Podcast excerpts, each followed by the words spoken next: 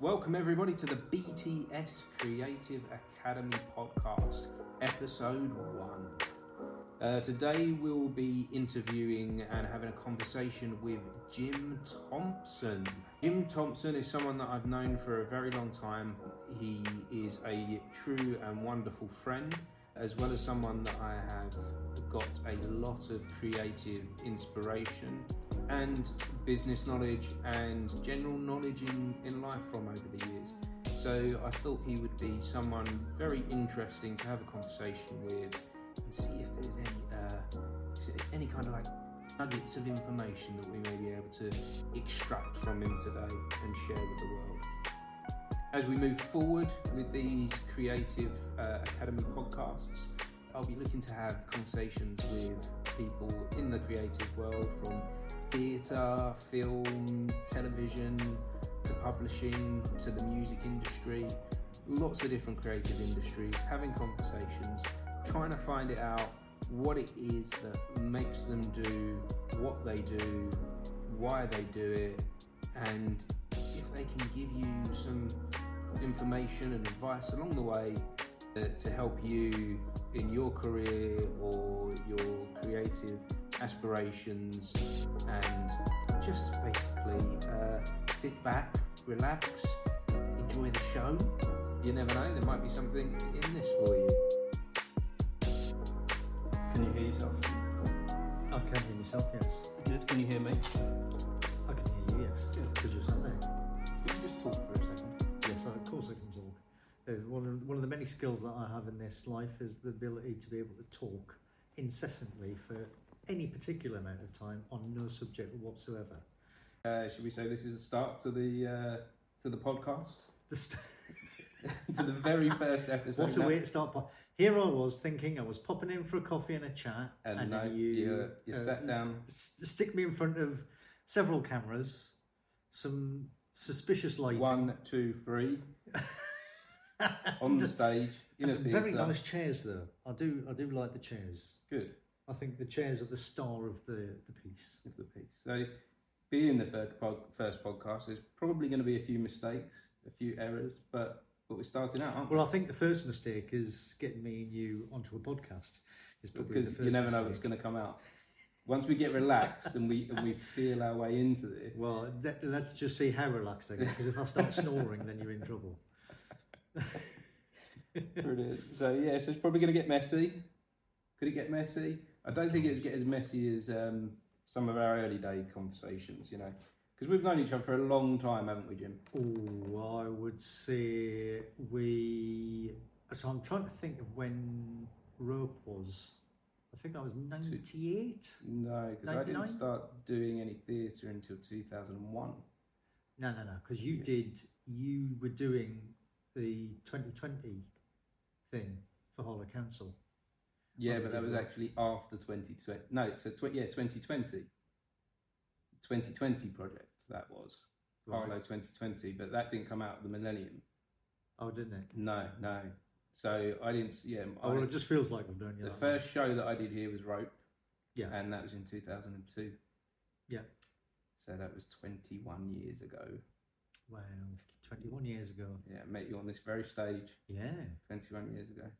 One of my resounding memories of rope, aside from meeting you for the first time, was the fact that my character had to smoke during that show. Right. And it was back in the days when you could actually smoke on stage. Mhm.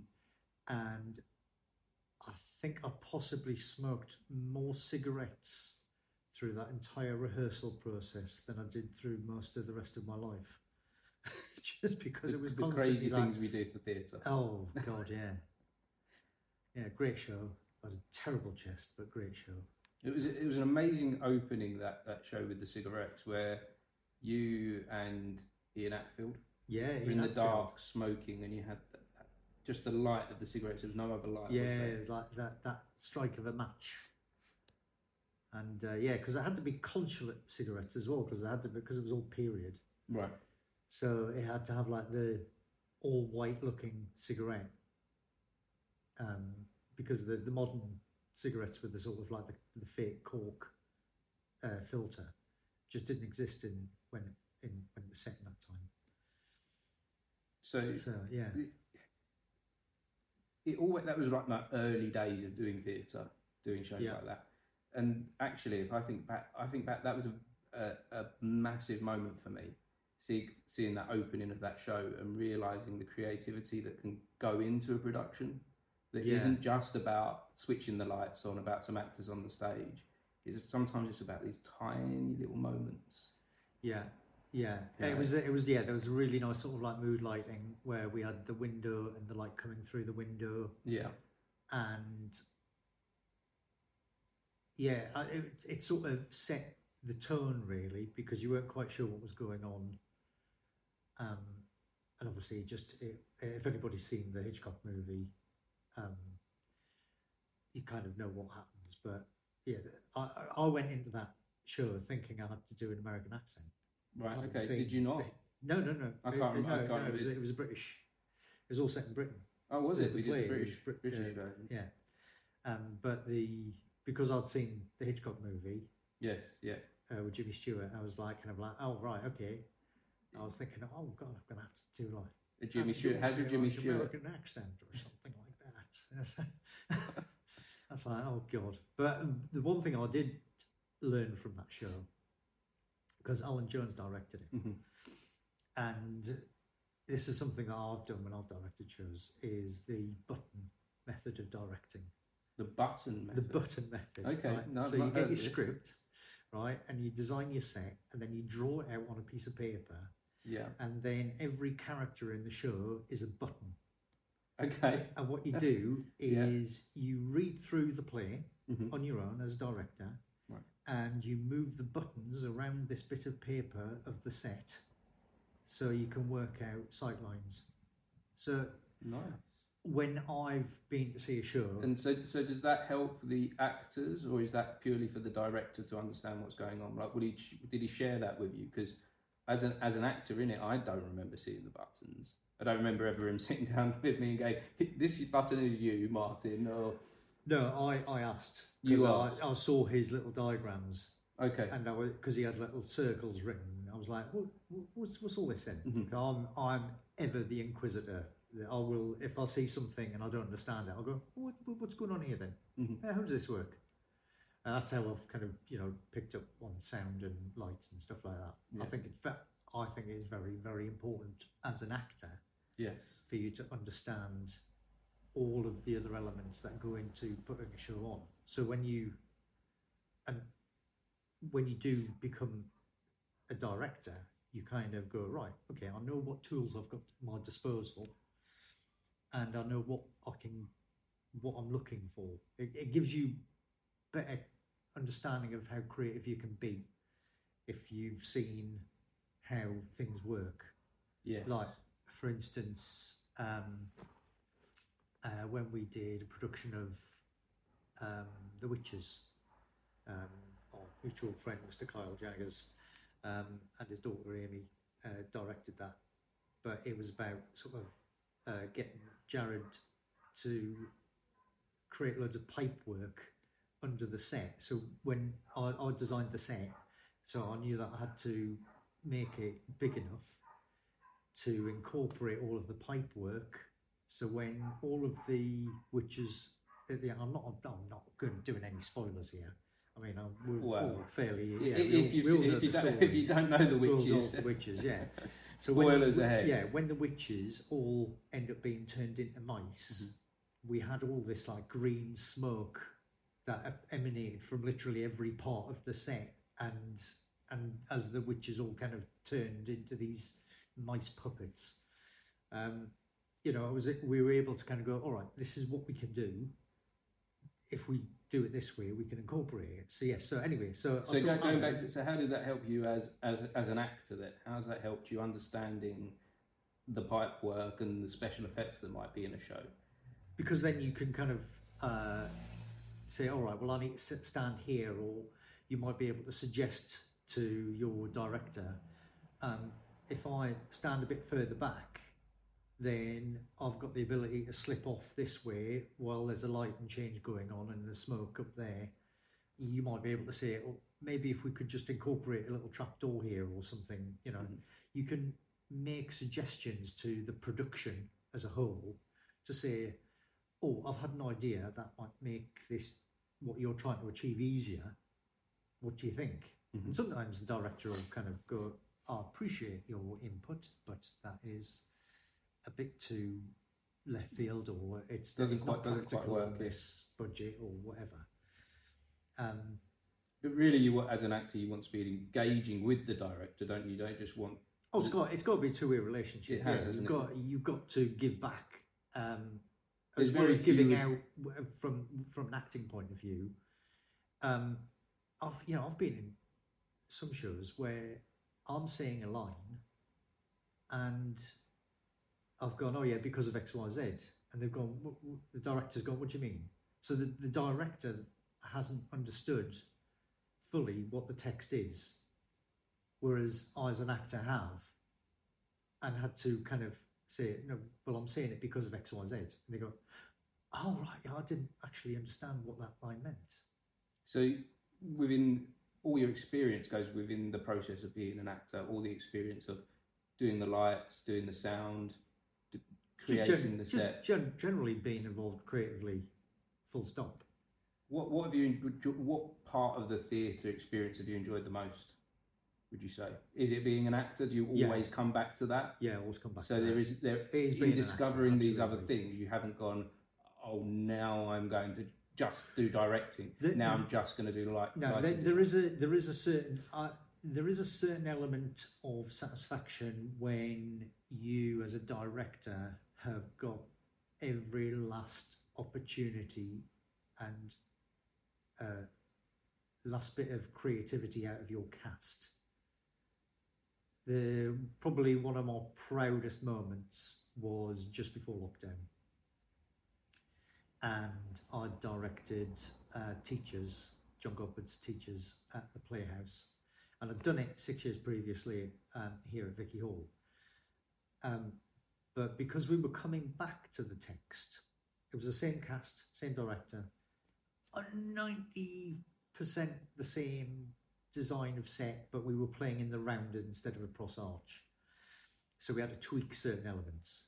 But because we were coming back to it, whilst we already had our characters established uh, as a cast, um, we were able to explore the text a bit more. So we were actually um, adding more to the performance because we, we'd had a bit more time to go, oh yeah, that meant that. So this means you've got to play it in this way, which is something that because because we did it initially with like a week's rehearsal and then a week's performance. Second time we did it because of everyone's work commitments. It was a case of right, well we've got like some evening performances uh, rehearsals here. Um, we've got a few afternoon rehearsals there, but we had a bit of time to really kind of explore things more. And it was the only time where I've, as a director, sat in an audience. This was the last night of the, the show. Everything had just gone the best it had ever gone. And my cast got a standing ovation, which I, I've never experienced as a director. I think I've only ever experienced it once, which was the first show I ever did here at Vicky Hall, which was Slice of Saturday Night, which is a musical. I don't really do musicals. So, so when you say you haven't experienced that, how, how did that make you feel as, Oh, as a director? What was like that? the what was that feeling? That is the biggest buzz. The biggest buzz. So, you, so you're yeah. sitting there in the audience, Yeah, yeah, yeah. whilst your cast is on stage. Yeah. Tell me, tell me about it. What, what's going, what's going on? Your cast is on stage. Go back to Oh that well, moment. well, yeah. So in the, the the play finishes, and it's quite a poignant finish. The way that I, I did it, Uh, there's a sort of melancholy of this is the end for the play. This is the end for uh, the the students in the in the production, um, and you uh, you anticipate there's going to be an applause, but it was it was packed, and then one person stood up and I was like, oh, that's, oh, that's nice, and then and then it's sort of like a wave of emotion, I suppose, when everybody else then stood up as well, and it just kind of it it's like a it just wells up and kind of it catches you in the throat, and you're like, oh, oh, wow, wow, and you're so elated. You're so elated for for your cast members. Um, It's a funny thing with directing, isn't it? It's a when, if you have that moment, it, there, there's this recognition, recognition for others. You're giving to others. oh god, then- so you're like the, proudest parent ever. Yeah, but then then you receive you receive, don't you? The, what you receive from Well, that. You know, I suppose this this kind of boils into uh, you know why you're an actor. If you're in it because you want to be rich and famous, then you're doing it for the wrong reasons. However, if you're in it because you like being the centre of attention and taking plaudits and and um, compliments, then that is really what what you're tapping into because the the one thing you want as an actor, director, or any sort of, if you are putting yourself out there, what you want is for people to confirm and validate you as a creative. So if they're coming up to you and went, "Oh my god, that was you, that was brilliant. What them guys did there, that was excellent." That's feeding into your ego um, and validating you as a creative, and I think that is that really is the essence of of what we do, what any actor, performer, director, anybody in the creative industry, if you are validated by other people coming up to you and appreciating your work um, and what you've done, and that they've enjoyed it, that their lives have become enriched a bit more by having experienced that, that is what it's all about. So I'm going to pause you there Okay. because you know how at the beginning how I said this is the first podcast. We might make mistakes. Yeah. Might be a bit messy. I think I've made a technical mistake. Oh, what have you I didn't put one of my one of the cameras on aeroplane mode, and someone's calling me, and it's turned off the recording. I think so. We're going to check that. I'm going to see. I'm thank going God, thank you God we're so- on the podcast. Then, yeah. Let's it? see. Why we got to hold on. All right. This is. Hello and welcome to the podcast. Um, I'm just going to do a little running commentary where Martin has had a look at the one of the three cameras, and uh, oh, he's just come back to his chair. I'm not quite sure whether he's uh, actually bothering with this or not. So, uh, Did it so no, it, did, it, it, didn't. It didn't turn it off, which is which is good. But um, yeah, so that's fine. But you've not But, turned it on airplane mode. Uh, I've not. I've not fiddled with it because it's working fine. So whoever was calling me can uh, can wait. Basically, because uh, this is more important today. Unless it was Hollywood. Un unless it was Hollywood, of course. Yeah. Well, Hollywood's on strike at the moment, aren't they? So, Oh, God, yeah, Hollywood is on stream. so we don't need to worry about that. yes. Hence, uh, yes. hence our time is free. Oh, marvellous, marvellous. hence our time is free. But so let, let's go back to that. Why we're doing this as let's go. Why we're doing this as an actor for the Right. fame. You you touched on fame there a bit, and you're doing it for the wrong reasons if you're seeking fame. Why is why have you felt? Why do you feel like that? Because then you're not in it for the art. You're not in it for the, the desire, the inner need to be creative. I am literally quoting Andrew Pragnell's last play here. Okay, okay. um, What does it? What does he say? so um, we recently did um, uh, Thompson Promotions, which is my theatre company, and um, one of the things that I've been able to do is enable my brother-in-law Andrew Pragnell to uh, stage some of the well the last two plays that he's written. This last one was called Inheritance, and it was about uh, two painters and decorators working in a big house that turns out to be a bit haunted. And uh, my character was a musician, and uh, the other painter and decorator was basically a non-creative. And uh, his character uh, said, "You know, what, what's the point in doing it? You don't get paid for it." And my character says, "It's not about. It's not about being paid for it. It's just about the inner need to be creative. It's just part of me soul." Do you think we develop that, or do you think we're born with that? Because because some people don't get it. I talk to some people that don't do this, and they don't they don't get it at all. They don't understand. Why don't you Why don't you get a proper job? that's, you know, Well, yeah, that's yeah, what I've had for most of my life. Well, I know Why of don't- some people that have, um, that when they've gone to their parents and said, I want to be an actor, and they've gone, all right, we will support that. However, we would prefer if you got a, a trade first, so that when you're not working as an actor, you can still be earning money. So what about those people that don't support it at all? Those parents that go, Well, then you, you Don't- run, that's I suppose, not, I'm not a parent, so. or um, partners, partners sometimes sometimes get it through partners, don't? Yeah, I suppose if you do that, do you run the risk of them rebelling? Not being your authentic self.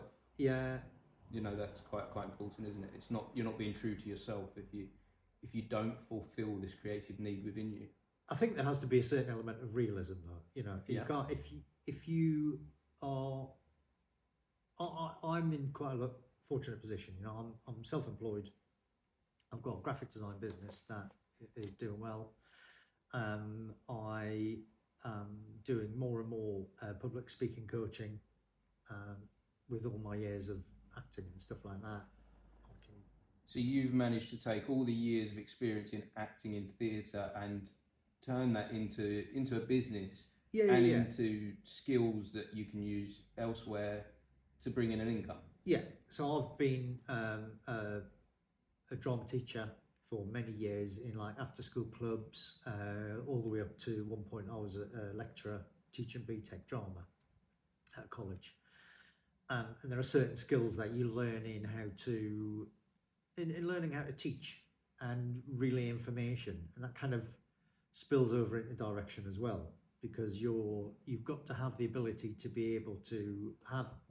Sorry, just looking up. I get very expressive with my hands.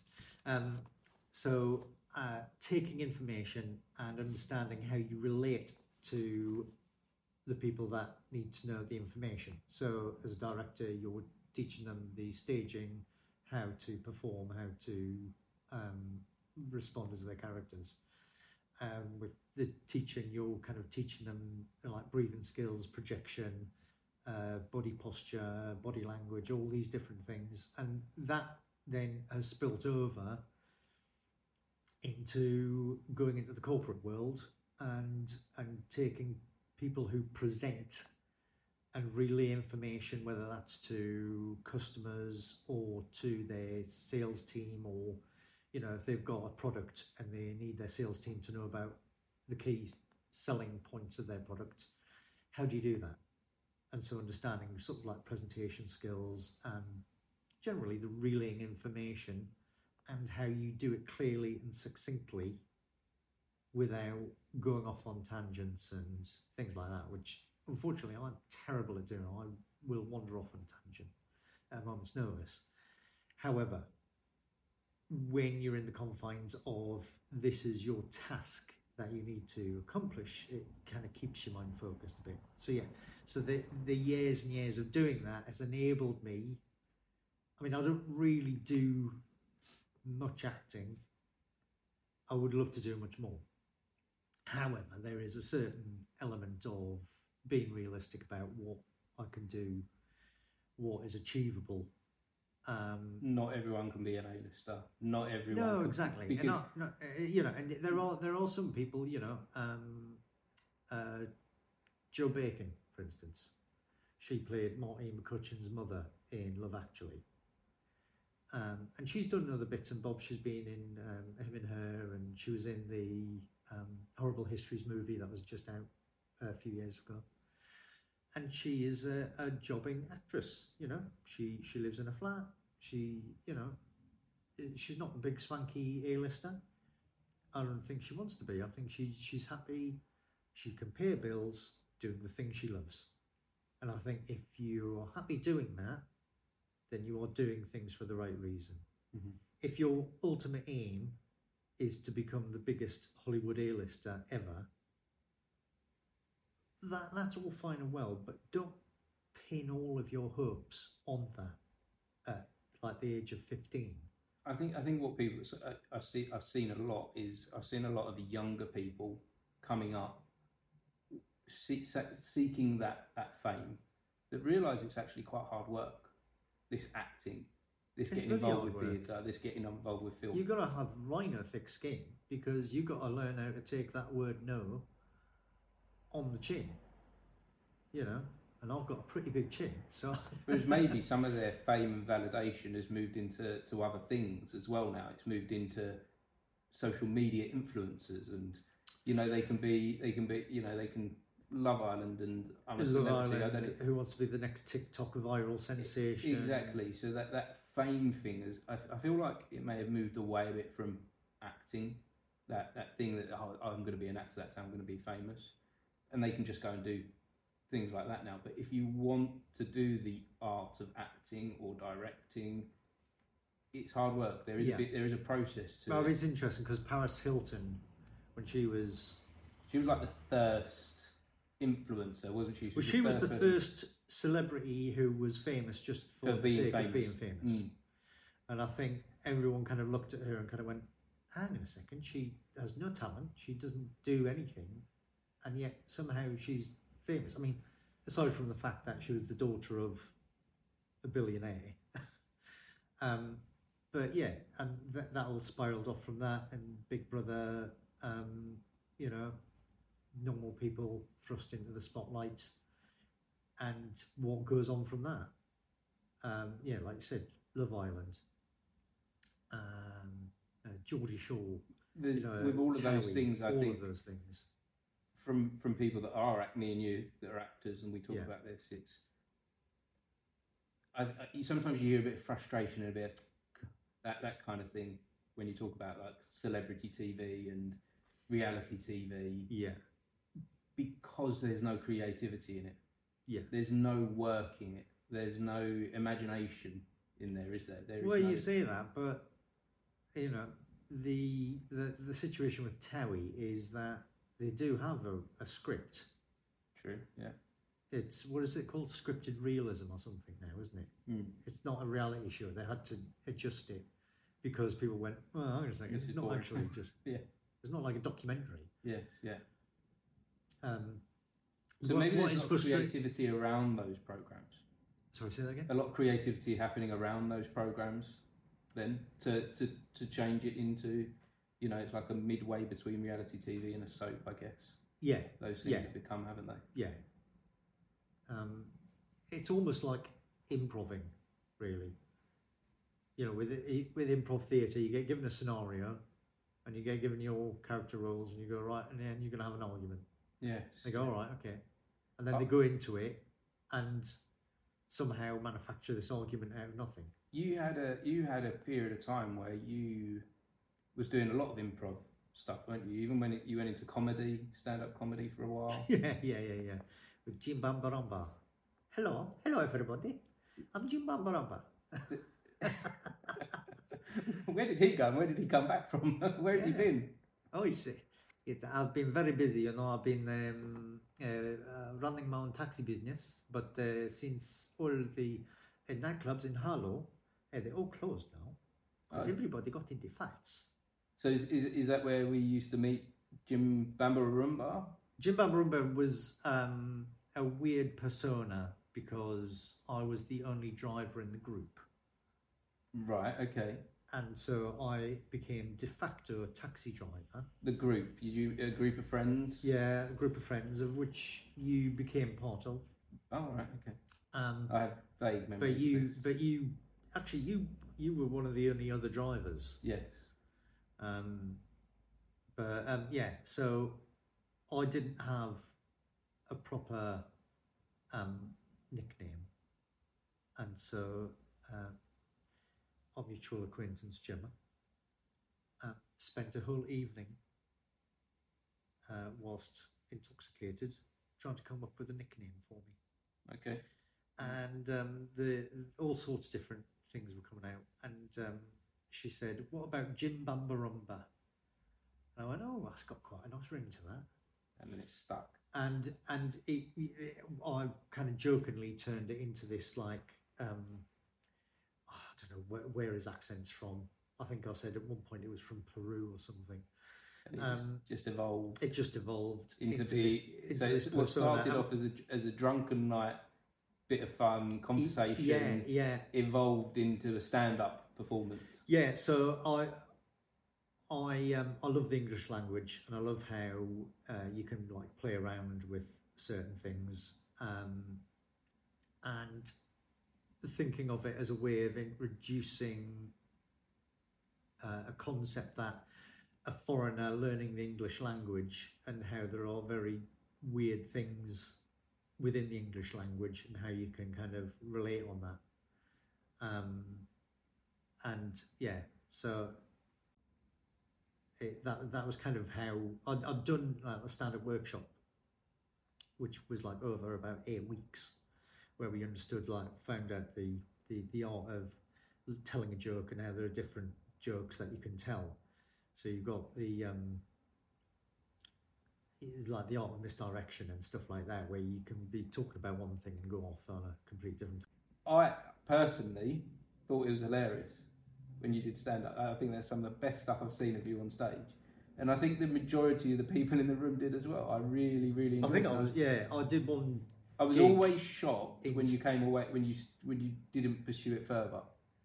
When you came away from it, I was always like, "Oh, I thought I saw Jim having his moment there," and then and then I didn't see it anymore, and I was like, "Oh, uh, confidence.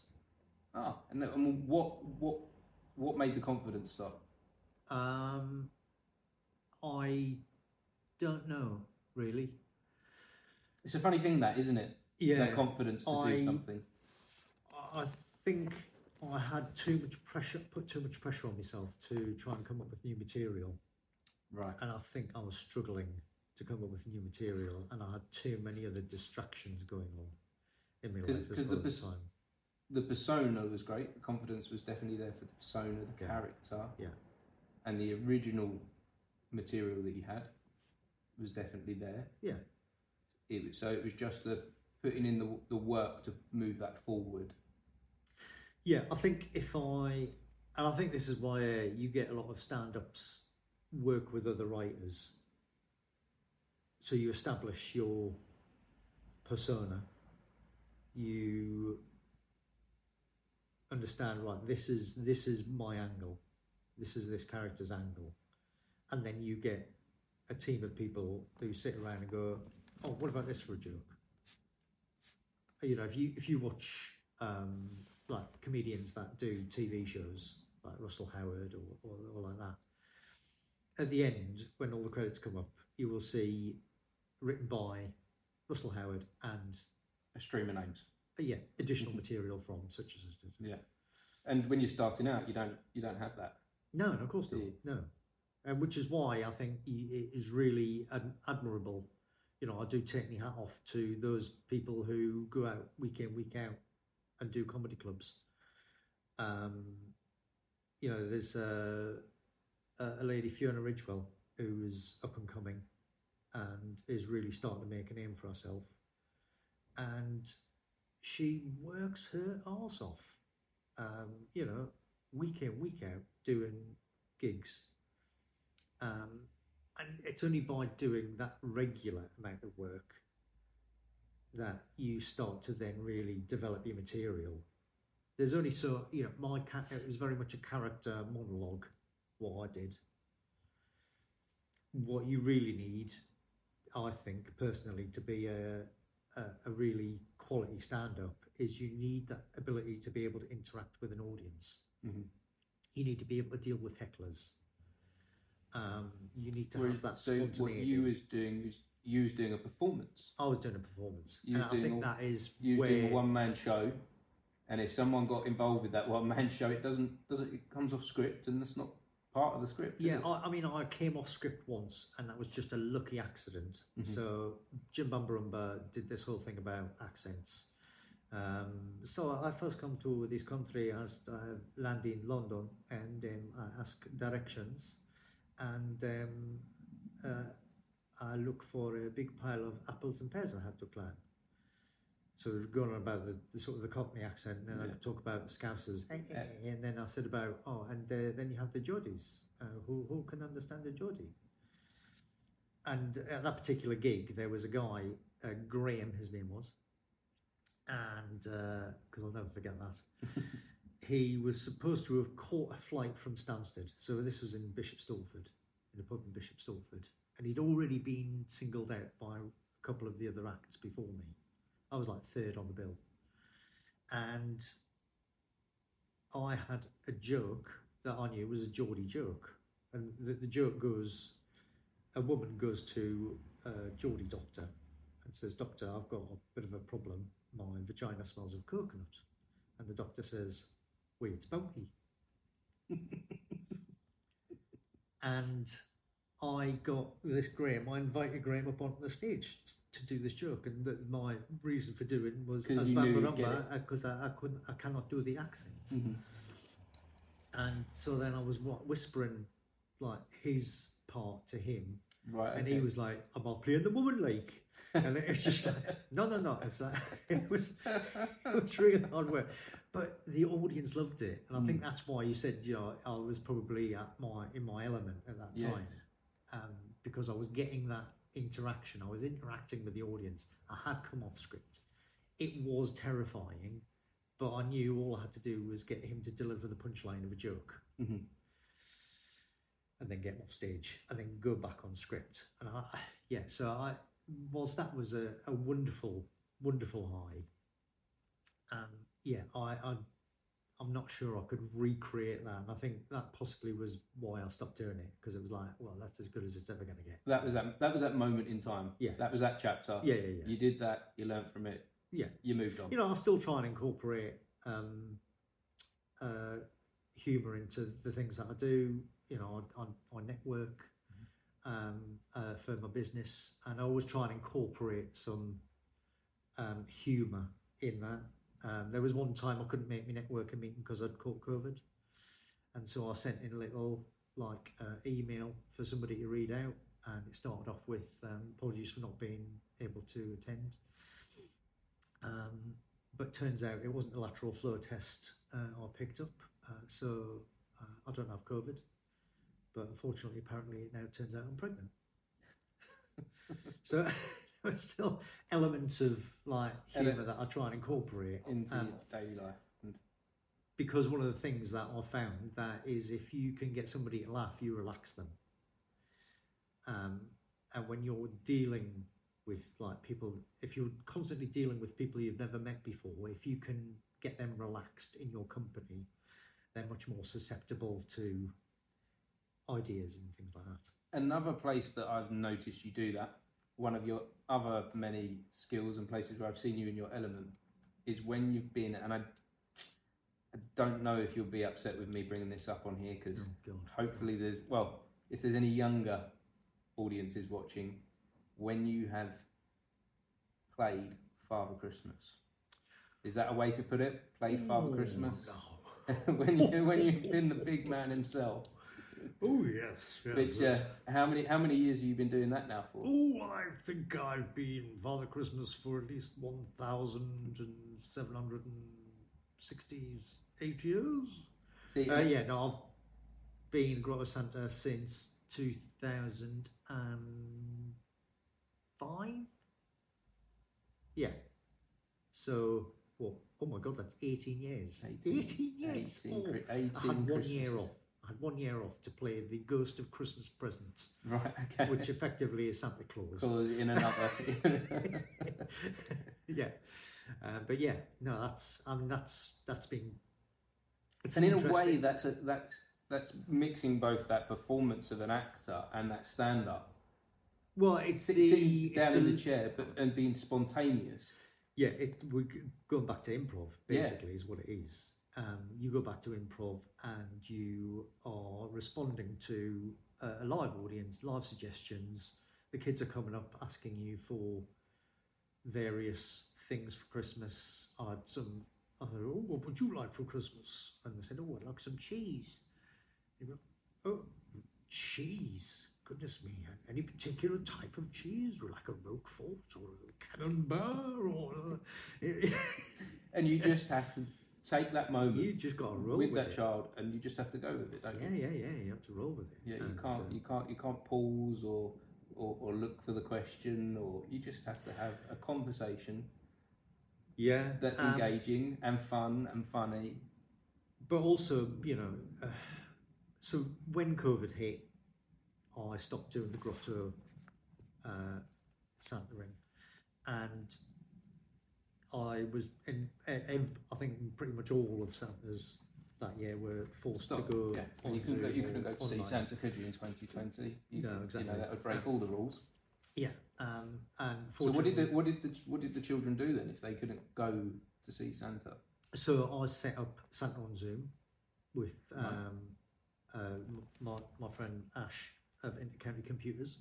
Um, basically, uh, set me up. He built a booking website for me, um, and I utilised Zoom because the chats weren't long enough for me to need a paid version. Sorry, Zoom. Arnold, yeah. um, uh, but a single child chat was 15 minutes. Now, in a normal grotto, you get five minutes max, depending on how big the family is. Yeah. You know, um, and a kid comes in. This is the thing that has always kind of bugged me about Santa is that all year long the kids are being told by their parents, "Oh, well, Santa oh, will know because Santa knows everything," and yet the second a child goes into a grotto in like a supermarket or a garden centre or you know an activity farm or hmm. whatever, the first question that Santa says, "Oh, what's your name?"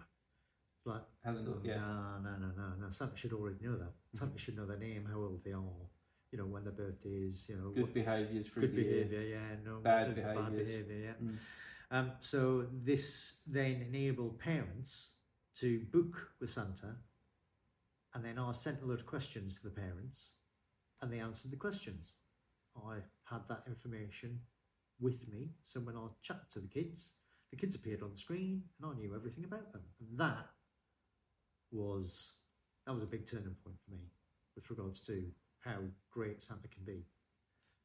The other for, thing for, is for you, for me, absolutely, but I think also for for pa- for the parents that have had that experience and being able to see that because the kids are kind of like looking around, going, "How does Santa know that?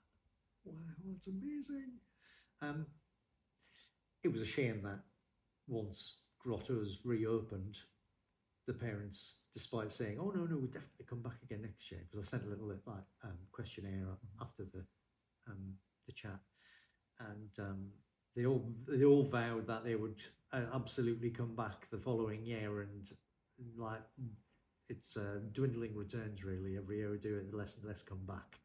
why why do you think that is? I think it's just you know people. Uh, it's part of their Christmas routine is they go out, they do their Christmas shopping, they take the kids to see Santa.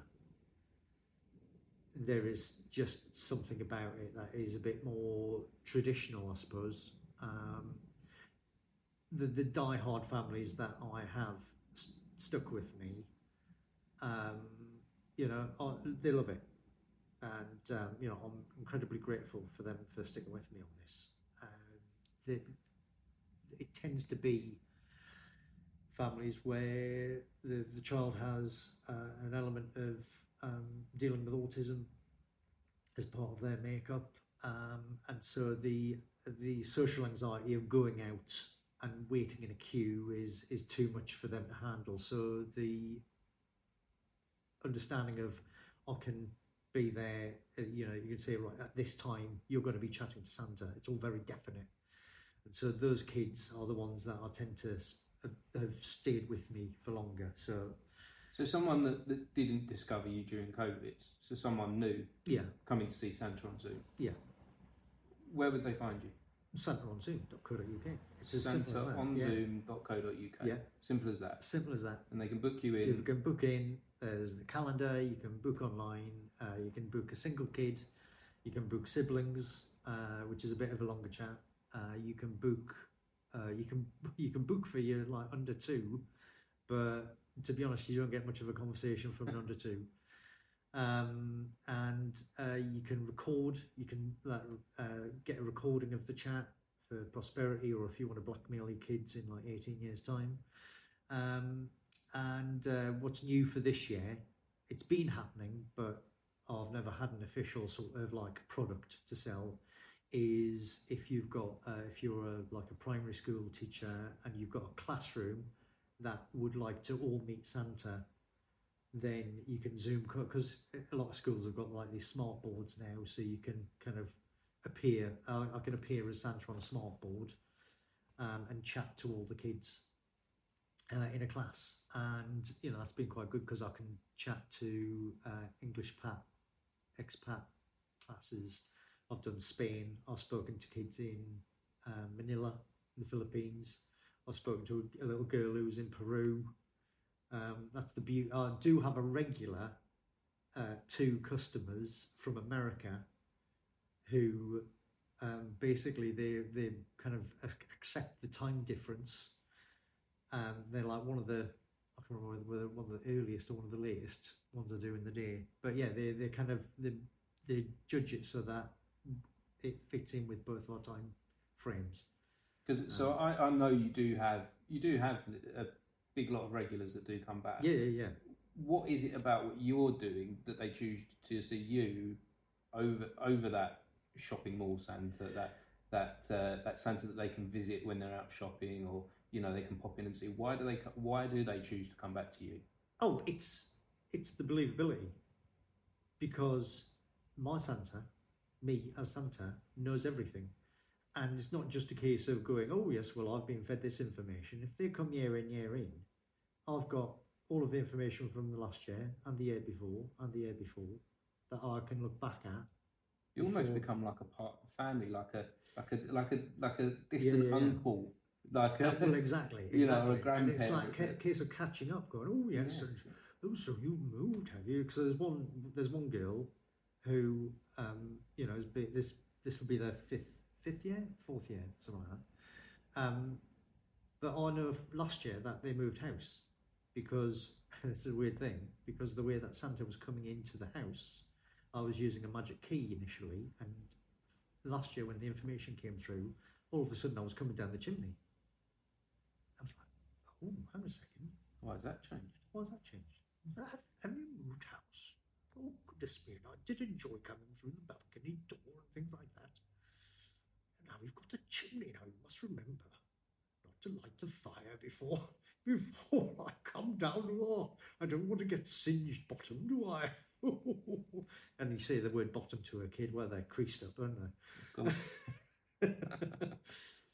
so yeah, it's the continuity. There's there was one kid that I chatted to who um, was nervous about going for an operation, you know, and it doesn't always have to be jolly since Santa can have a sensitivity and uh, a wisdom of somebody of his age that you can kind of, you know, you can say, look, it's it's all right.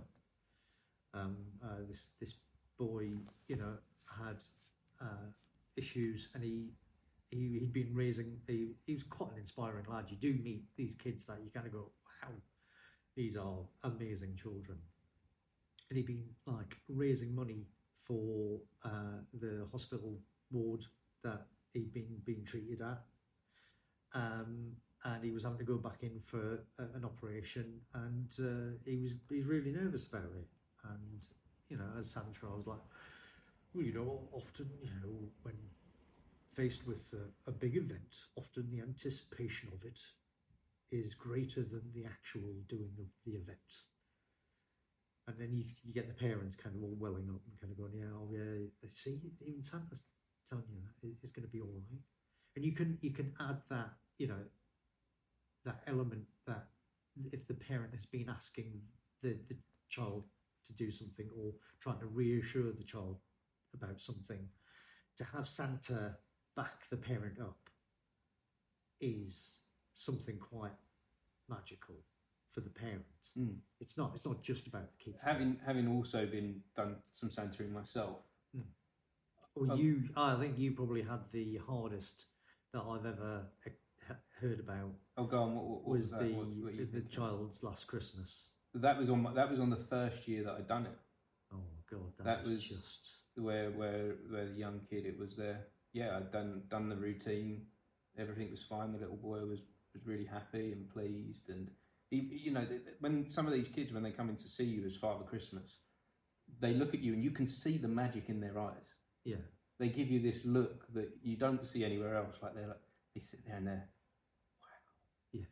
this is It's this. the eyes, isn't it? It's It the is- eyes that always do it. you- you They're- can see people- like they're like saucers. Yeah. They, they are starstruck and beyond, you know they can't believe where they are and who, and who they're getting this opportunity to, to speak to, and it was really nice. And uh, I noticed at the back of the room the dad was the dad was standing there, and uh, he was crying, and, and that does happen sometimes. You know they they they become overwhelmed with emotion. The parents when they see the way that the, the child reacts, but afterwards he came over and he's and he was like, "Can I can I give you a hug?" Um, Wow. it, it's my it's my son's last Christmas, and this this meant It just breaks your heart. yeah it? this meant everything, and yeah the the reward it, it, it's so rewarding, isn't it? There is something really magical about Santa. Um, about what Santa represents. Yeah, and it, it, it crosses religion, it crosses different cultures. That I know. mean, that is that is the one thing about um, Santa on Zoom is when you get inquisitive kids Right. because they go, Well, you get them, you get you? them everywhere, don't yeah, you? yeah, yeah, but at But least with, particularly on yeah, Zoom. yeah, with Santa on Zoom because because I've got a two screen setup, so I've got my laptop that I do the Zoom call on, Mhm. and then I've got my main computer where I'll have like the information, and sometimes that's information about the kids, sometimes that is a quick um, tab alt flick to a different screen where there's like facts about Santa, like trying to remember the names of the reindeer. Yeah. What, what what's what's all the names of the reindeer? You go, "Oh, well, do you remember all the names of my reindeer? Thinking, oh, I'm going to palm this back to you here, kid. Yeah, yeah. How fast does your uh, sleigh fly through the air, Santa? Well, control tab. Uh, well, it travels at over six million miles per second.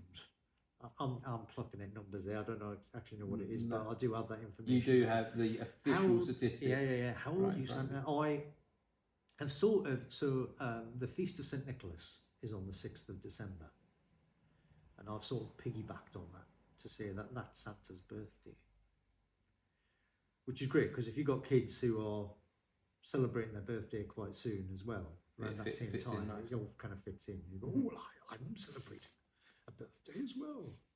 Have a guess how old I'm going to be this year. so yeah, so you kind of like corporate, but yeah, knowing all, the bits and bobs about all the little nuggets, like um, you know, uh, the, the Dutch celebrate Sinterklaas, where they put their shoes outside and, and uh, Sinterklaas puts the presents in the shoes. Or like in Poland, they celebrate on Christmas Eve. They open all the presents on Christmas Eve. It's like understanding all these different sort of uh, nuances of different uh, cultures or, or different countries that kind of do things slightly differently to the UK. Um, but yeah, it's it's. I mean, it's quite fascinating. There's a really interesting book, uh, "The Undisputable Science of uh, Santa Claus," which is written by I don't know if any uh, uh, the Curious Case of Rutherford and Fry is a podcast um, where basically two scientists who kind of try and look at different theories and stuff like that. But uh, Hannah Fry is one of the uh, authors of this, and it kind of looks at you know all the if if a scientist were to look at the mechanics of how Santa like exists and how he uh, can deliver every to every child across the entire globe and things like that. There's little elements of that which I've uh, kind of incorporated in to make it a bit more like, for instance, I do not take any more Santa on Zoom calls after 12 noon. In fact, actually, I'll cut off at about 11 a.m. on uh, Christmas Eve. And they go, all right, okay. So the reason is because at 12 noon, Santa should be delivering presents Getting over in work. New Zealand. He's, he's off at work. So all that morning, I'm like, oh yes, well I've got a little bit longer before I then start delivering presents. And obviously, the whoever gets that last slot on Christmas Eve is, you know, is feels really special because they are the last child that Santa spoke to before he started delivering presents. You really do make it. You really do work hard at making this a, a magical experience for them, don't you? Oh God, it is the most important thing to me that the magic of Christmas is alive and well and continues. There's nothing better. I think this kind of taps into my first acting experience. It is the the joy and the wonder of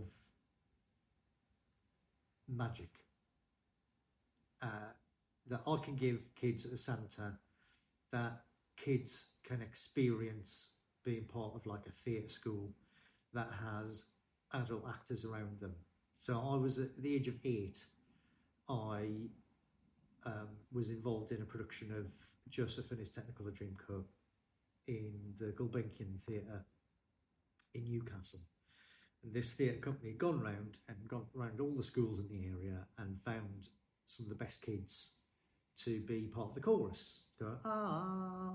on like the balcony, and I was just like surrounded by all these amazingly talented adults, and the lights and the it was just like this magic world in this like professional theatre where you had to make sure you didn't touch the lights around the mirrors because you burn yourself.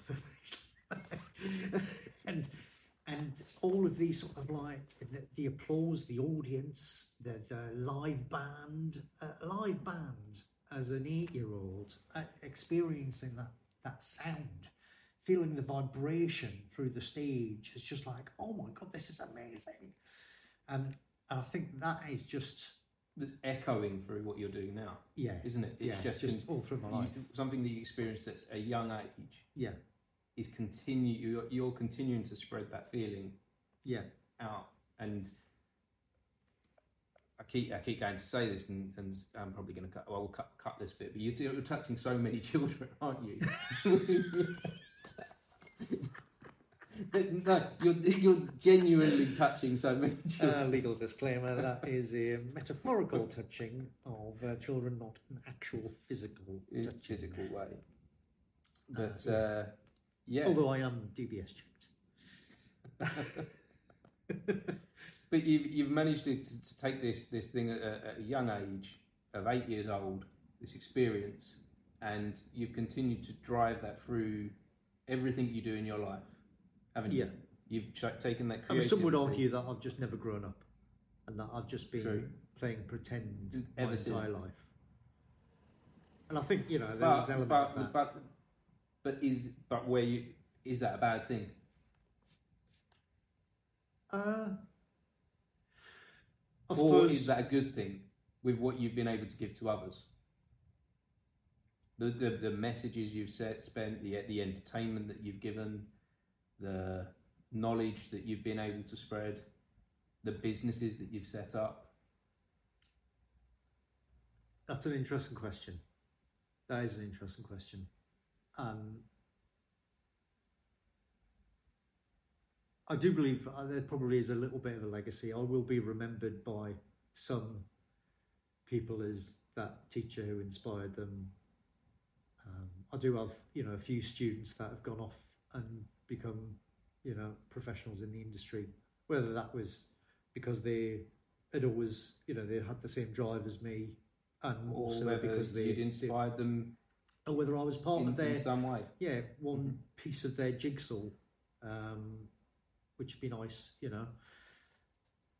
I, again, it's it, it goes back to what I said earlier. You know, is is that my validation that I have made an impression on somebody, um, and will be remembered for that.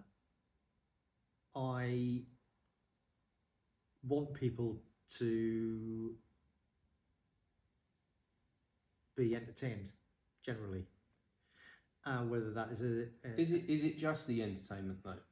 Is it just someone sitting back and mindlessly being entertained, or is it something of more, like you just touched on, more of a, a legacy or the inspiration that you're? yeah, able I suppose yeah. I'll, yeah, I'd, um, yeah. If I if I've inspired people, if yeah, that'd be nice. That would be nice. Um, I just kind of stumbled through life, to be perfectly honest. I've taken the opportunities when they've arrived. Yeah. Um, I am happy with my lot.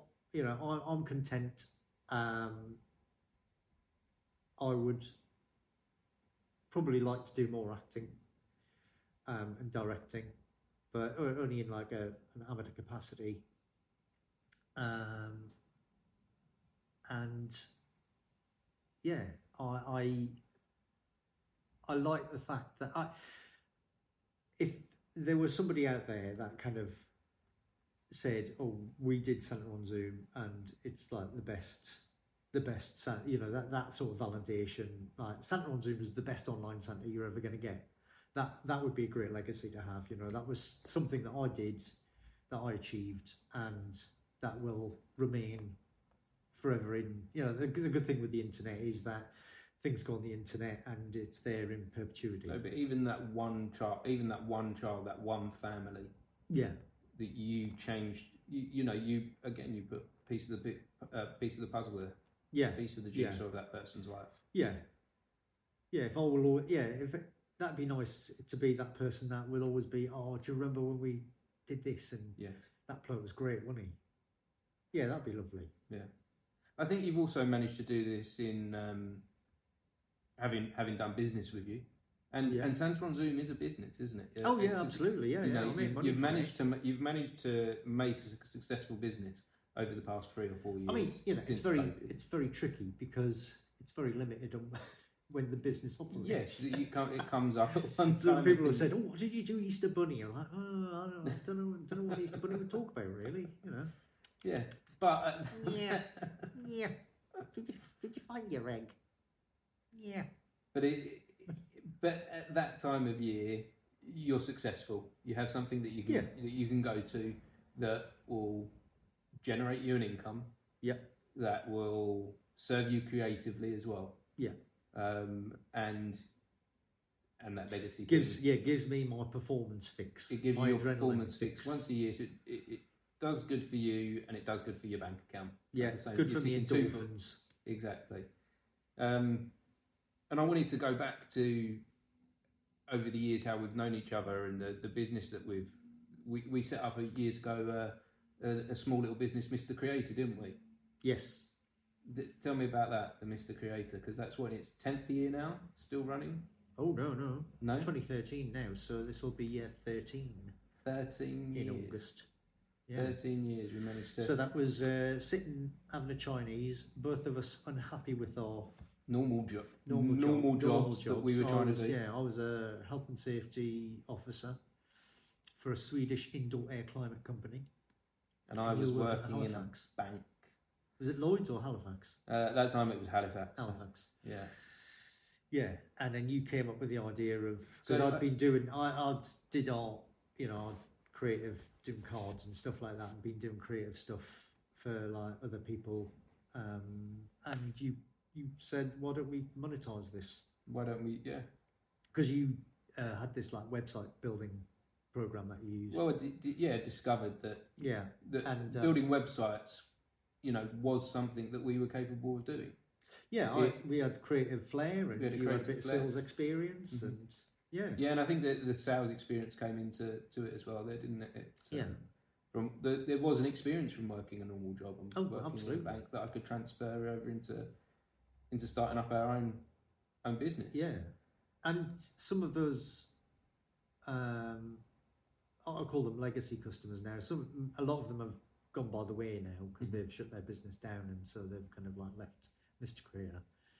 But there is still, you know, I don't do websites anymore because you stepped away from the business. Uh, it wasn't really my area of expertise. I'm more focused on the graphics. That's kind of just what it got. It got it got the ball. It got the ball Ball rolling, yeah, rolling, yeah, yeah, yeah, exactly. Um, and uh, so I, yeah, I, there, there's there are still some websites that exist that have continued with these legacy customers, um, and yeah, it's it's like I said, thirteen years, and that's kind of that has been the thing that has sort of kept it going. Really, is that uh, expectation of well I can't let these people down because there have been times where I've thought you know what especially when you were you had to step away from the business it was me running on my own and I ended up working elsewhere, and it this career became very much a something that was sitting in the background, just ticking over. It was kind of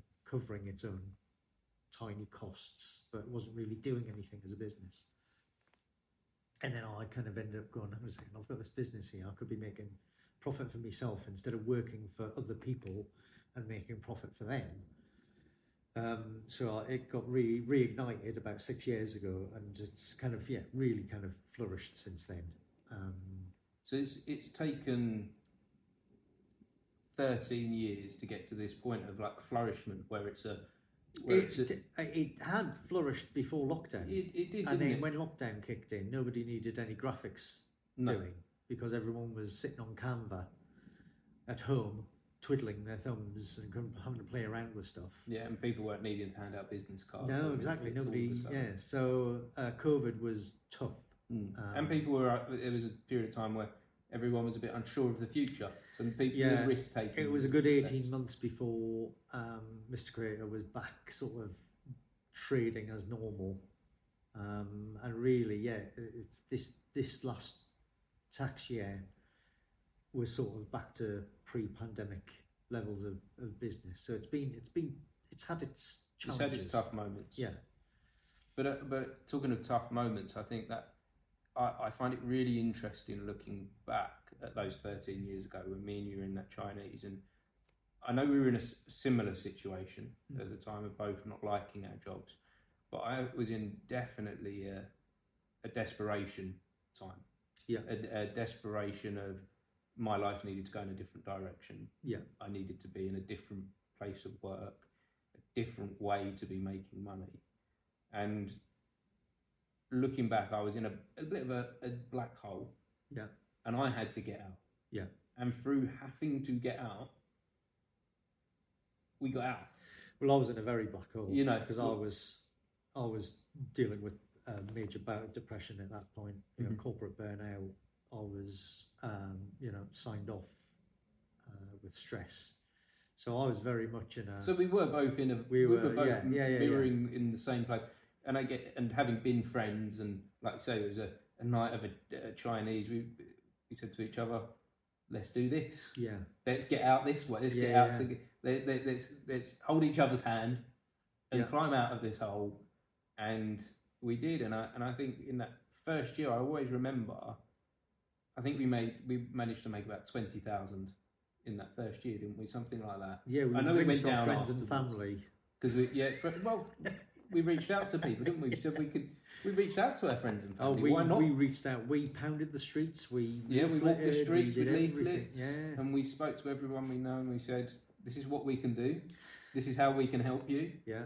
And that Um, was the start. And, but, was but we'd like to take some money for that. Yeah. you know, we'd that like was that was also when Thompson Promotion started as well. So I Mhm. started doing uh, hiring in uh, uh, uh, tribute acts to this theatre and selling tickets. So I'd pay for the act to turn up, and then I would sell the tickets, and everyone was happy. Um, and yeah, so that was yeah. I basically had to start kind of thinking, right, how am I going to cover my share of the household bills and things like that um, through not having a nine to five through not having a nine to steady five job. Yeah, Yeah, that doesn't that, that doesn't necessarily serve you. No, I. I, it, it never served me. well, I, it, it, you know it served me in the sense that I could I could pay pay the rent I could pay the and there was Yeah, a, there, there was is- a comfort and security in that normal income every month there is a certain sense of financial works for some stability Mm. that you get from a nine to five job that you don't get from performing arts. That's what I was saying about if you're if if you're uh, getting into acting for being rich and famous, what you've got to what you've got to learn is that nine probably even more than that. It's probably like ninety eight percent now of all actors are unemployed are unemployed. Yeah. Because David Tennant's getting all the jobs, or Margot Robbie, or Olivia Colman. You know, well if- even if, even you if know, you sat down with a pen and paper and tried to write down how all the names you can think of on TV and film yeah, and, And- then you went okay now how many people are actors Uh, it would be 99.9% yeah, probably. you know and even you know and even if you're, you're lucky enough to get into a, a, show where you're paid to be in in the show. You know that's very far and few between Yeah. as well, and it only often is for a short period of time, if that. So you Yeah. often get a contract for two or three months. So yeah, So, you need so you need to earn a living. yeah, That's for sure. and you know if if you do have other strings to your bows where you could you've got access to like a local venue where you could kind of put on your own shows and generate a bit of income that way. Um, if you can generate profit that you can then put back into it that so that you could then uh, maybe end up hiring a, a theatre in London Fringe or going to Edinburgh with your show and things like that if you've got the ability to write and produce your own material, that is your way of getting in. That's how um, Phoebe Waller-Bridge started. You know, she had her one-woman show, Fleabag, that she took to Edinburgh. It got spotted. It then got bought into a theatre in London where she performed it. Somebody saw it and went, "We'd love to develop this." It then became a two se- two series um, sitcom. And ten And years later, she's that- with Spielberg and Harrison Ford. Exactly. Um, there are, But again, that happens few and far between. So the, the, you have to bring in the realism. You have to be okay. So if this process doesn't happen for me, I need to also be thinking about this. Yeah, yeah. And we managed to do that, didn't we? We managed to find a way to, to do that. We've create starting Mr. Creator. Um, and there is the potential of you know where that might take us. Um, you know, with Mr. Creator, I've started to kind of expand a bit more on the video production side of things. And that took you down one road, and it took me down a different road as well. Yeah. You know, and, uh, but still, still pursuing the the, cre- the creative stuff. Yeah, Yeah. exactly. And how does that how does that make you f- feel compared to that thirteen years ago? To think of getting out of that dark place that you was in. How do you how do you feel now? Uh, I mean, we're I'm going to go down a slightly different chat about mental health here, but um, I'm in a good place at the minute. I've had moments where uh, I've not been in a good place. Um, depression is something that I know that I have to manage. Um, and the best way of managing it is by keeping busy and ensuring that my day to day existence is varied, um, that I don't get brought down by the monotony of repetitive tasks uh, and doing the same old. Are we? Uh, well, what's the the? Are we? Um, can we swear on this, or is it? Yeah, we'll bleep it out. Yeah, same old shit day in day out, basically. Um, also, understanding that uh, going to the gym is good, keeping Physical physically health fit, is good for um, and also having a dog, going out for walks. yes. That's been really good as well.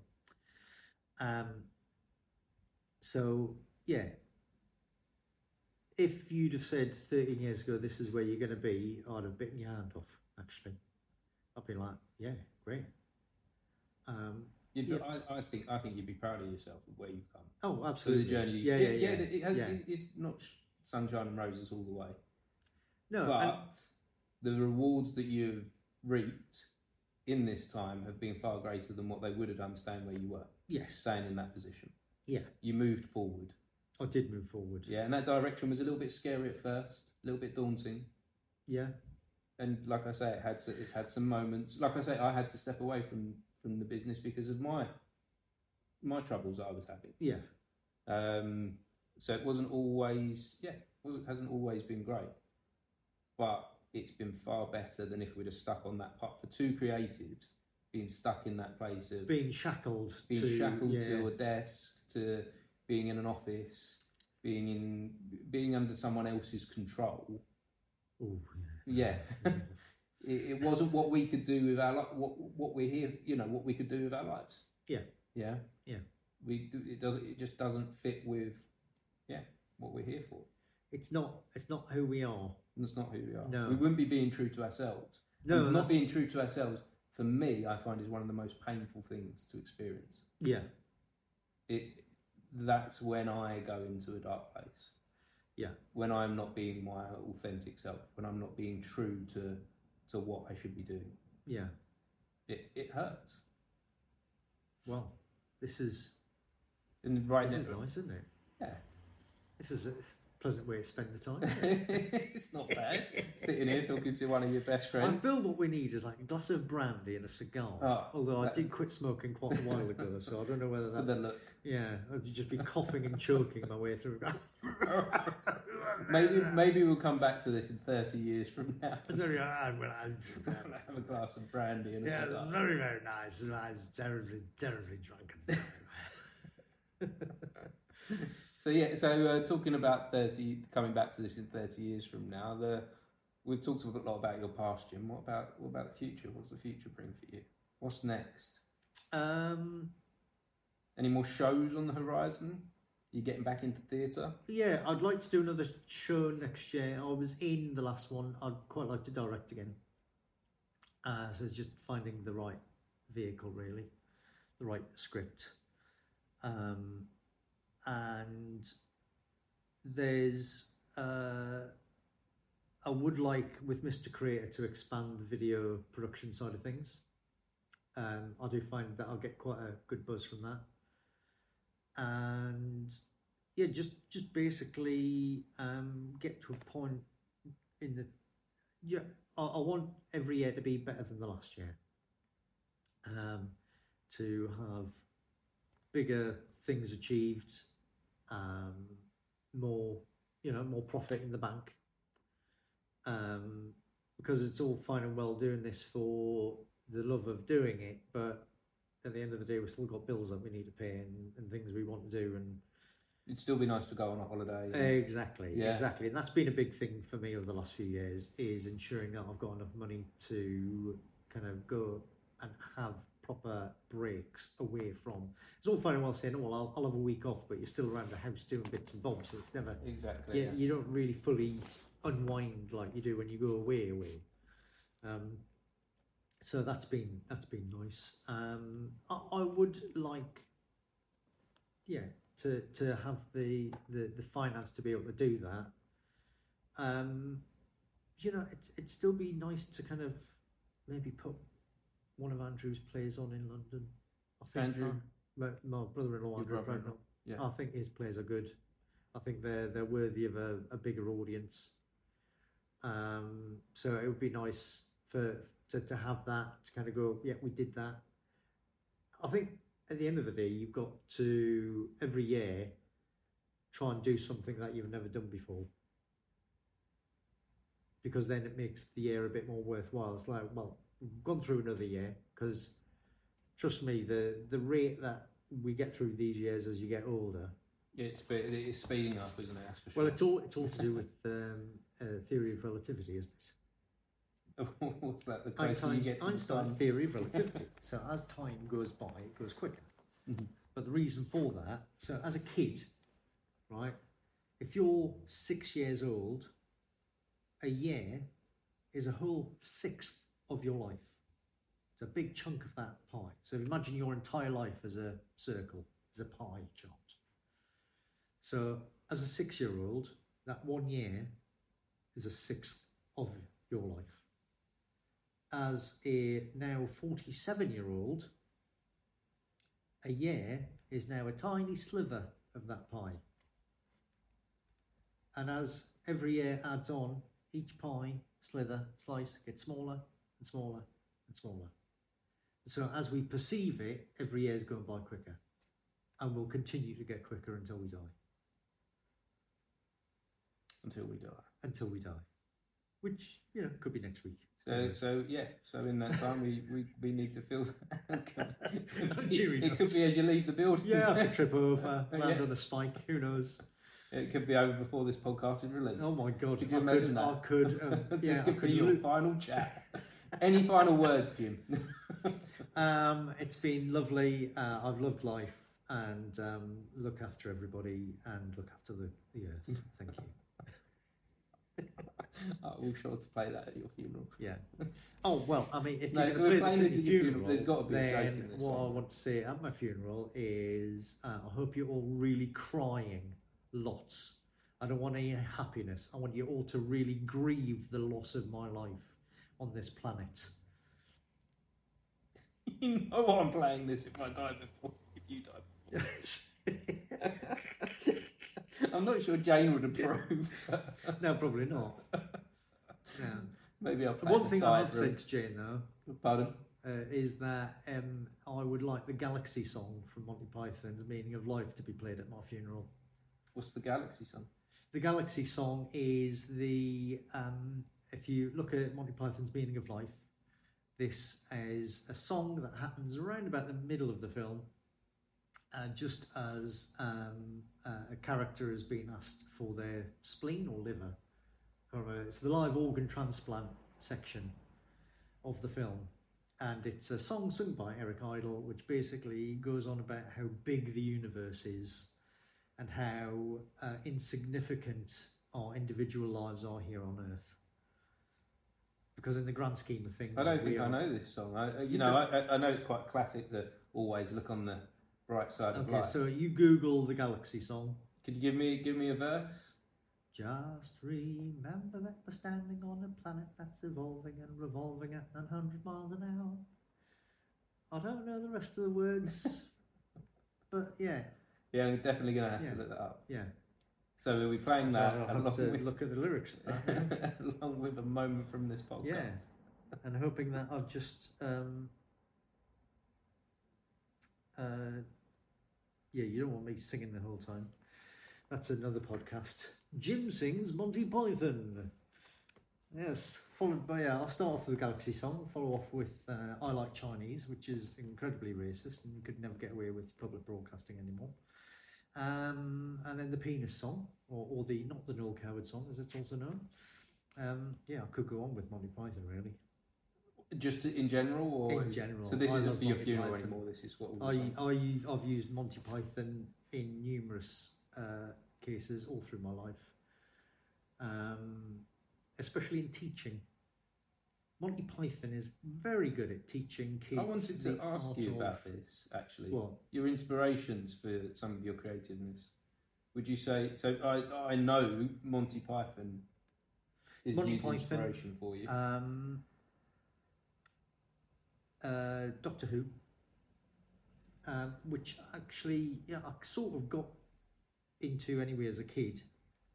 But I discovered Hitchhiker's Guide to the Galaxy by Douglas Adams, and then discovered that actually quite a lot of um, Tom Baker's uh, Doctor Who stories were written by Douglas Adams. Um, and it's that creativity of off the wall bonkersness that I've enjoyed. Um, as a kid, I grew up watching a lot of Laurel and Hardy. So the slapstick comedy of that. In fact, I wrote my dissertation for my BTEC HND drama on the um, on the, the humour of uh, Laurel and Hardy and how they're still, you know, as popular, maybe not as popular as today now as they as they were, but you see Laurel and Hardy and you know who they are. Everyone knows. Yeah. Although maybe the generation of today don't, which is probably frustrating. And I think the one thing that the youth of today needs to do is read more, learn more about general history. Are, are we at that age now where we where, Oh, where God, we're I- yeah, disgruntled turn by the youth? grumpy old man. Yes. um, The yeah. So go today. back every, to every generation's getting worse and worse. yeah, exactly, exactly. um, but I did say I'll go. But how? But when you were tangents. a kid, didn't you hear that? Didn't you? I remember being at school and being like told we're the worst generation yet, and isn't every generation the worst one yet? Oh yeah, and and humanity will descend into a pit of absolute shit.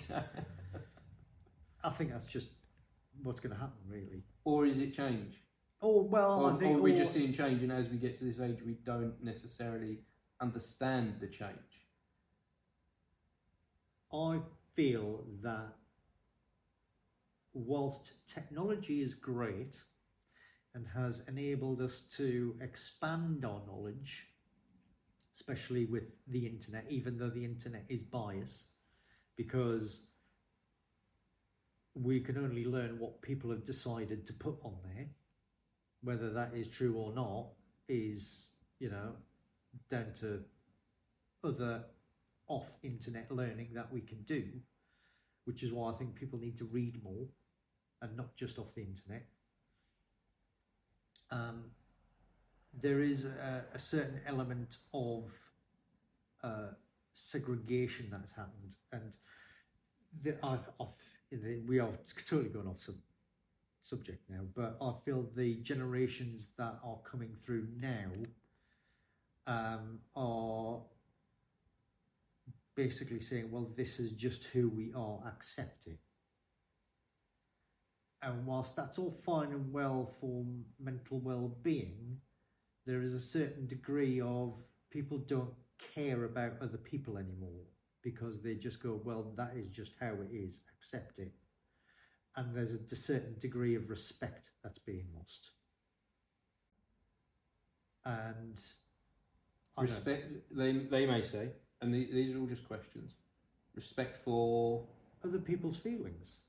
I guess, what we're what we're starting to, our generation of feeling and, and seeing is this kind of, this lack of empathy to yeah empathy and care towards Yeah. anyone else. lack of respect is what I see it as. It's the it's the disrespect of I am I am the most important thing.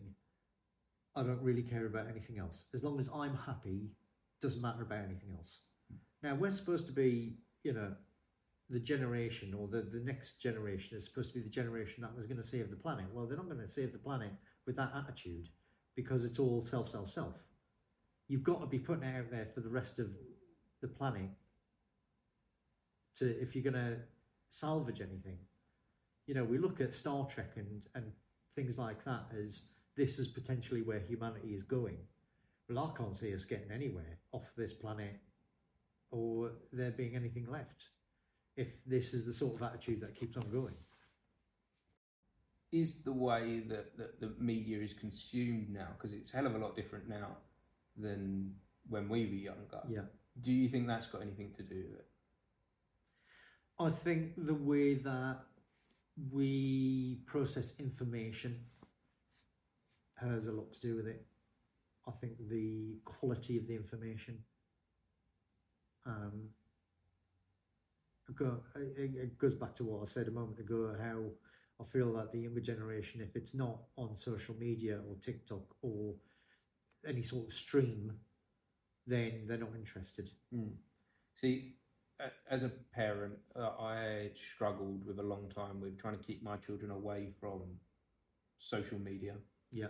And trying to keep them a- away from that kind of thing of online communities Mm. because I wanted them to be involved with real world communities. Yeah. However, the real world communities have kind of disappeared for their generation. Yeah. For instance, my my my son doesn't doesn't go out so much. He's on his PlayStation because that's where his friends are. Mm. There isn't, you know, there isn't. They don't hang out at the park or or go to X place or they don't go to they don't go to a Mm. thing anymore. But that Um, then, but then that's where theatre comes back in Where theatre Because- comes in. Wh- Why is that important? because it gives you the community.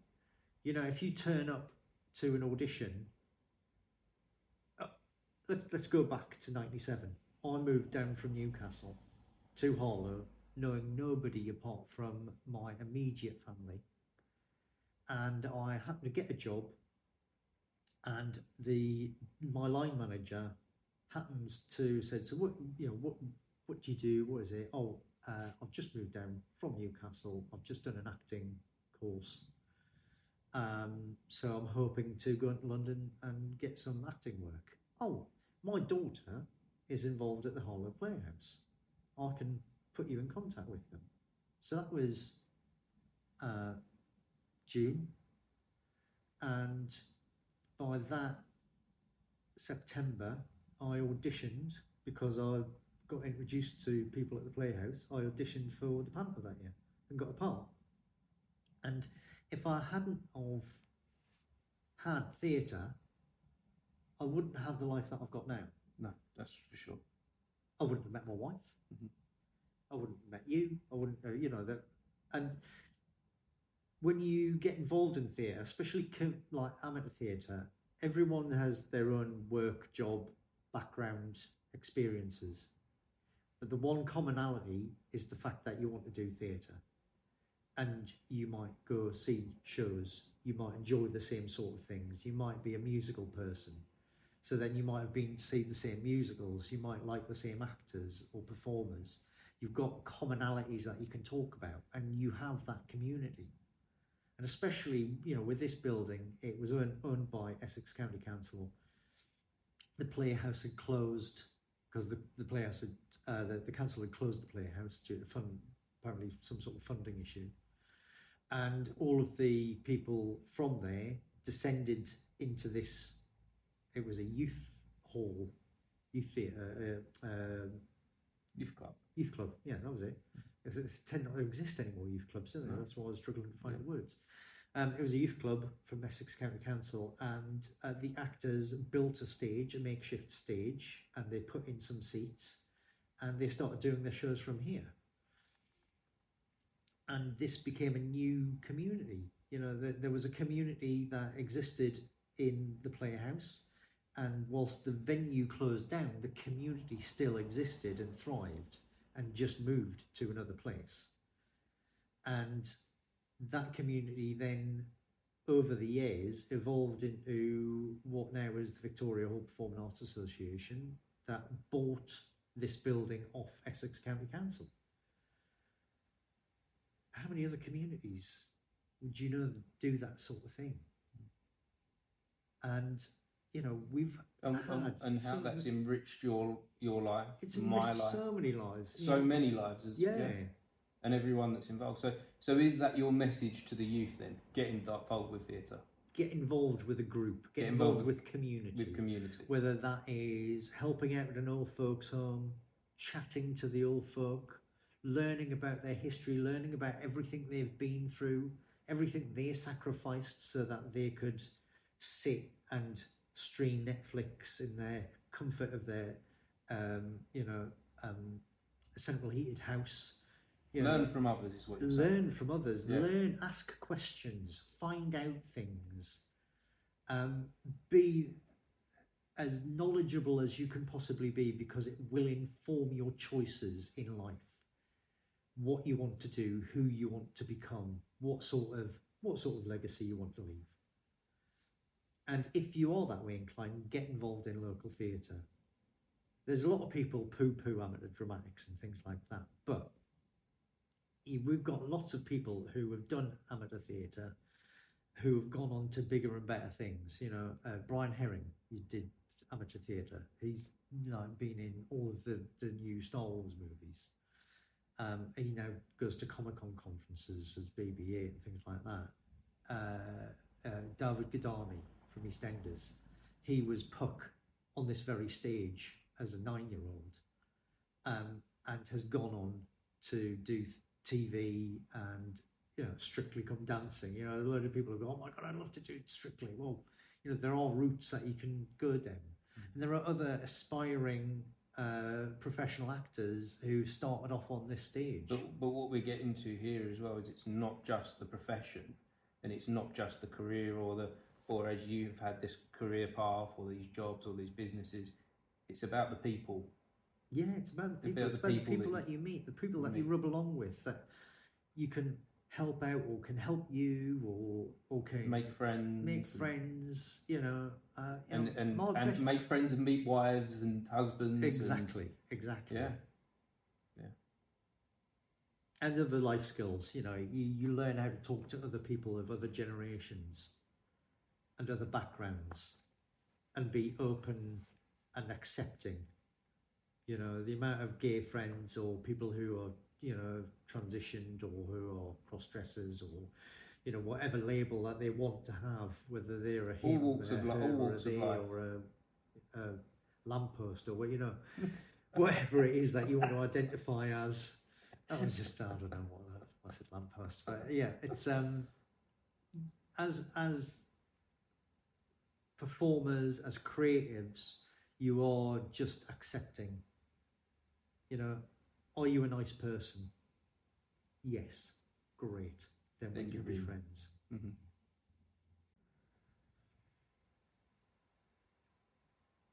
Well, Well, I hope somebody's been listening to this. I hope nobody's listening. God, we went off on the right tangent here. So, uh, uh, before we wrap this up, I wanted to um, ask you something that's uh, that's quite relevant at the moment, hot topic, and uh, uh, be- cookers, they're hot. any other hot topic? air fryers. Air fryers? Air fryers. Air, now, air fryers. I only Air discovered air fryers. fryers within the last year, Mm. and uh, it's changed my life using an air fryer. okay. I was just joking about air fryers, but never mind. But uh, no, the, no, the hot topic at the moment is AI. Now, the reason I wanted to talk to you about AI Oh, is because I talk to a lot of creative people, and yeah. there are some different opinions. But Well, But uh, you're uh, some- you're before someone we that's- before we talk any more about AI, Hmm. I, I'll have to say if we decide to go on on this subject, I will go on strike. you go. I shall, uh, in solidarity with my other creative brothers and sisters. Um, Well, there is some there is some definite dangers there in in AI, isn't there? Some worries for creativity. Maybe save the reason that I wanted to talk podcast, to though. you Do is we not save this for another podcast? we could save this for another podcast, if you like. We could save this for next time. Because this could go on. This could go this on. is a a this, this is, is a, a deep, as you deep say, subject. it's a hot topic. hot topic. There's a lot going on in Okay, the industry. so I'll leave it with with this then. That there are some benefits to AI. Yeah. And you've discovered some ways to, to use AI to support you. Yeah. Um, but there are also some some some dangers for for creatives and for actors, for writers, for for yeah, for filmmakers. Yeah. Yeah. There are some there are some there are a lot of unknowns ahead of us. Yes, there's a lot of opportunities, but there are also um, things that are going to further restrict anybody new trying to get into the business. And that is why people are striking. But But yeah, we'll bring we we'll can we'll save that for part two. So say that for part two, yeah. Oh, well, uh, I would like to come back to this in about about maybe ten or fifteen episodes time. Lovely, This conversation, yeah. um, see if we can uh, To see be how honest, there's so much we could have spoken about. There is a- We there- could- oh, there is a lot more I mean, how many episodes do you think we've got in just us two this. alone? well, Uh, many, many. there is there is a lot for us to talk about. I'll just I'm- be. I'm I'll be the sure person who you come to when you've run out of uh, guests out for a while. guests. Like, oh, Jim, I'll run out of people. Can you come and have a chat with me? I mean, all right. We'll find it. We'll find it. But if um, if but I think the most important thing with episode one is we did episode one. yeah, we did So episode one. that was it. The, the, the most important thing is getting started, Yeah. and we got started. Yeah, it's We just we did it today. so um, this was yeah, the beginning. tell everyone um, if they've got no time, no, if they've got too much time on their hands and got nothing on in their lives, then to come listen to us for rambling on. Or alternatively, if uh, if you're on like a long car journey, Perfect. perfect. Yeah. our voices. Like I, I don't know how long we've been talking. I don't know. We, we may edit this down a bit, but at the, mo- I think this is um. I mean, It's if, quarter if- to twelve, Jim. Have you not got something to be? yeah, I do have somewhere to be. Yeah. It's quarter Um, to, so a couple of a good cou- few hours. Um, So yeah, if it's still got. if you've got if you've got um, if you like driving from London to Edinburgh, we'll give you the unedited version. Um, but if, Or if Mark then run. edits out anything that isn't really that important, um, you can probably drive from Hull to Stalford. We'll see. well, thank you, Jim. I Cheers, appreciate appreciate it this morning. Thank you very much. Thank you. Uh, yeah, we'll see you soon. Right. Good work.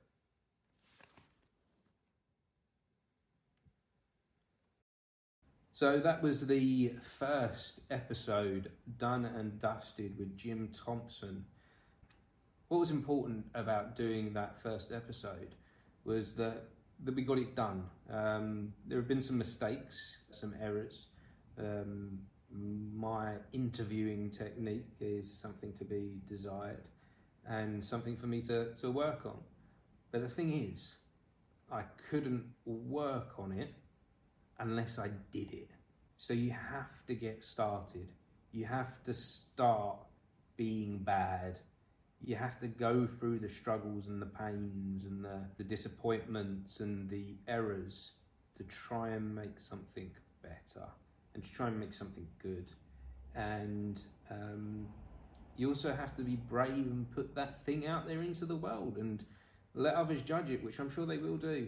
There may be some moments in there which which you can have a laugh of at of at. So you can't even get my words right, and I'm doing a podcast. um, but yeah, it's just important to start. Not let anything stop you in the beginning, because there's going to be a lot of obstacles and a lot of things, a lot of barriers in your way. But now that we're going, uh, I hope to put one of these podcasts out there every week, and I hope uh, and look forward to the journey that these podcasts may take me on. And uh, I'm glad that you're coming along with me. So, thank you. I'm very grateful. Gratitude.